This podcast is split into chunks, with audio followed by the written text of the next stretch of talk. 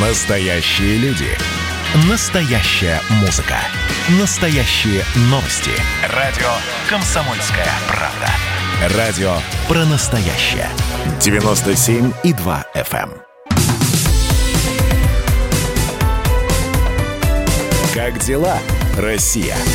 Ватсап-страна! Россияне нашли замену ипотеки. На российском рынке жилой недвижимости начал развиваться новый тренд. Граждане, которые не могут получить ипотеку, оформляют потребительские кредиты, чтобы купить квартиру. И об этом говорится в материалах исследования агентства инвестиций в недвижимость. Отмечают эксперты, что люди подают заявки на крупные потребительские займы в размере 1-2 миллионов рублей. И сейчас клиентам более-менее спокойно такие кредиты одобряют. С нами на прямой связи Антон Шабанов, экономист, руководитель блока инвестпродуктов «Открытие брокера». Антон, приветствую вас. Здравствуйте. Здравствуйте. Скажите, пожалуйста, а может быть это действительно выход? Вот нужно человеку, ему двух миллионов не хватает на квартиру. Он берет не ипотеку, которую ему не дают или дают там под э, большой процент, а потребительский кредит, он его и погасить досрочно может, и там, я не знаю, и рефинансировать его проще, чем ипотеку. Ну, вы знаете, тут вопрос э, финансового, э, финансового состояния самого человека, то есть заемщика, какой он вообще может позволить себе взять кредит, и стоимости самой квартиры. То есть, предположим, если мы говорим о Москве, где 1-2 миллиона рублей, э, ну, даже, на, наверное, угол в однокомнатной квартире купить будет сложно, да, это вполне себе выход. То есть, для больших городов такая сумма вполне доступна, потому что, как правило, и зарабатывают люди в больших городах больше, э, чем в регионах. Если при этом мы говорим про какой-либо регион, причем довольно-таки в экономическом смысле депрессивный регион, то эта сумма может быть там запредельно большой, и это просто попытка заменить один кредит э, с маленькой процентной ставкой другим кредитом с большой процентной ставкой. И вопрос, как тогда человек сможет погашать вот эти более большие выплаты по сравнению с ипотекой. Увы, здесь нет такого универсального ответа на, на ваш вопрос, но вообще чисто теоретически, да, это а, вполне себе возможный вариант развития событий, ничего такого кардинально страшного в этом нет. Антон, а скажите, мне вот не совсем понятно. Человеку не дают, например, ипотеку. Не дают ипотеку по каким-то причинам, ну, наверняка, может быть, у него там нет дохода или, или у него скрытый доход, который он не может подтвердить.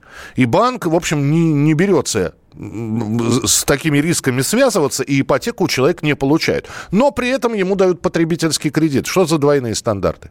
А, вы знаете, на самом деле это не двойные стандарты, так называемая а, система скоринга, то есть система оценки заемщика, которая, как правило, а, прежде всего у всех банков может быть разная, поэтому если вам не дали ипотеку в одном банке, это не факт, что вам вообще ее больше нигде никогда не дадут. А во-вторых, разница в подходе оценки кредитов, кредитов длинных, это, как правило, ипотека и довольно-таки коротких, максимум 5 лет, это обычные потребительские кредиты. Оценивается ведь не только финансовая состоятельность заемщика – это важный фактор, это один из самых важных факторов, безусловно. Но если, предположим, сегодня вы придете на получение вообще любого кредита и в анкете укажете, что вы работаете в сфере туризма, который сейчас переживает, ну, мягко говоря, большие проблемы, и когда эти проблемы закончатся, пока что даже непонятно. А вероятность того, что вам вообще выдадут какой-либо кредит, крайне мала, даже, э, даже несмотря на то, что, возможно, у вас сейчас довольно-таки неплохое финансовое состояние. Ох, Антон, есть... я, я прошу прощения, вы извините, что я вас сейчас на, на взлет взлете так вот э, прерываю, но э, это все хорошо, когда вы говорите. А на самом деле, я, э, и слушатели сейчас это докажут, звонят до сих пор из банков, вам одобрен кредит. Возьмите и придите, и возьмите, и карту откройте. То есть э, такое ощущение, и, и не спрашивают, в туристической ты области, в, в, в какой-нибудь другой, просто раздают эти кредиты. Вы знаете, мне тоже приходят такие смс я здесь абсолютно не исключение, и я не могу сказать, что я, конечно, на каждую отвечаю, но пару раз я перезванивал, и просто мне было интересно, как вот эта схема работает, и действительно работает ли она. И а, два раза перезвонив, я ну, сильно ухудшил свое финансовое положение, потому что там все, все равно вас будут переспрашивать, вы будете еще раз подавать анкету. Это просто такая рекламная замануха. Приходите, мы вам одобрим, как бы, вот типа предварительно одобрен, это не значит, что вам уже выдали. Нет, а смотрите, вот предварительно предварительно одобрен, Михаил, вам предварительно одобрен кредит, э, полтора миллиона рублей, э, нужно всего лишь два документа, паспорт и справка НДФЛ, все.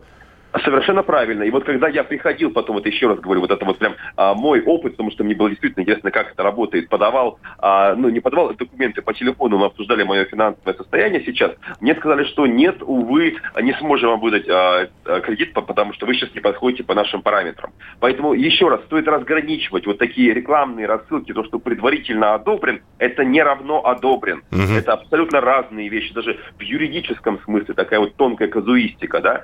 Но, поэтому, когда вы придете и будете подавать документы необходимые, пусть даже два-три, и рассказывать о своем финансовом состоянии, где вы работаете, какая у вас семья и так далее и тому подобное, банк имеет право вам потом это предварительное одобрение аннулировать, то есть никакой кредит вам не выдать. И тогда финальный вопрос, Антон, и все-таки, вот человеку не хватает двух-трех миллионов на покупку квартиры.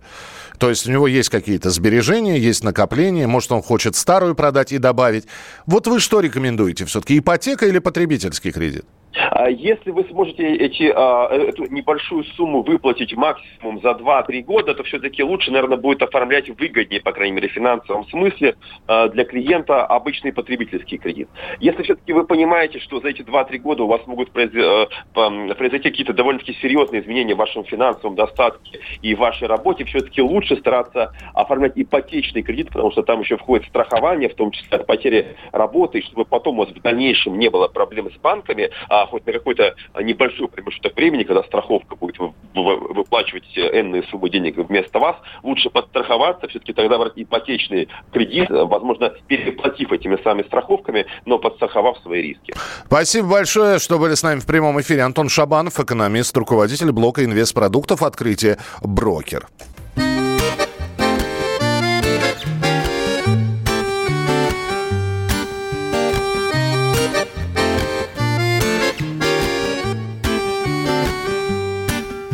Давно все мечтания я перерос. Полвека стрелой пролетела А в нашей стране все тот же вопрос. Кто виноват, что делать? В творчестве все происходит не вдруг. И чтоб загадать на удачу Я не выпускаю гитару из рук. И лихо по струнам фигачу Любите, пока. Любится. Фигачьте, пока. Фигачится И все у вас точно получится. Очень хорошего качества. Любите, пока. Любится. Фигачьте, пока. Фигачится И все у вас точно получится. Очень хорошего качества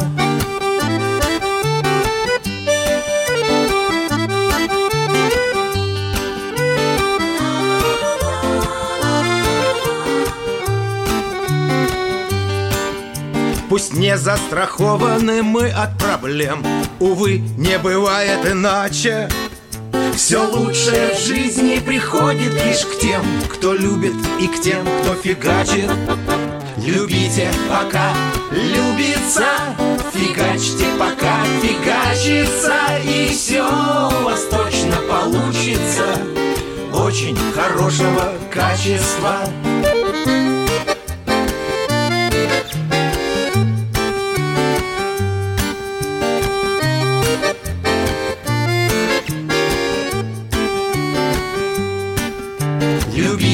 Пока.